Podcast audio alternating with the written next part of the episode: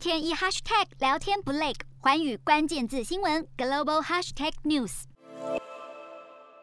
澳洲大暴雪梨城区报二十五号爆料，澳洲国会中从执政联盟自由党和国家党到在野的劳工党，都有呼声要求坎培拉当局对明年二月登场的北京冬奥进行外交抵制，手段很可能是不派出政府官方的代表团前往，也不参加开幕式，但是允许运动员参赛。报道中更指出，澳洲政府正在等美国政府拍板定案，才决定是否跟进抵制。而《纽约时报》更分析，尽管中国在控制国内的舆论上非常高效，中国的宣传机器本质上还是相信问题消失的最好办法就是把不同的声音给压下去。但是中国官媒在对全球接连释出彭帅的英文电子邮件和影片之后，国际上的抗议声浪却是不减反增。因为中国与其是在释出消息，像是在说“我们告诉你他很好，你凭什么不信”，再在凸显中国政府面对其无法审查或是威胁的群众时，在沟通上有多么无能，更大算是足以写进教科书的案例。洞悉全球走向，掌握世界脉动，无所不谈，深入分析。我是何荣。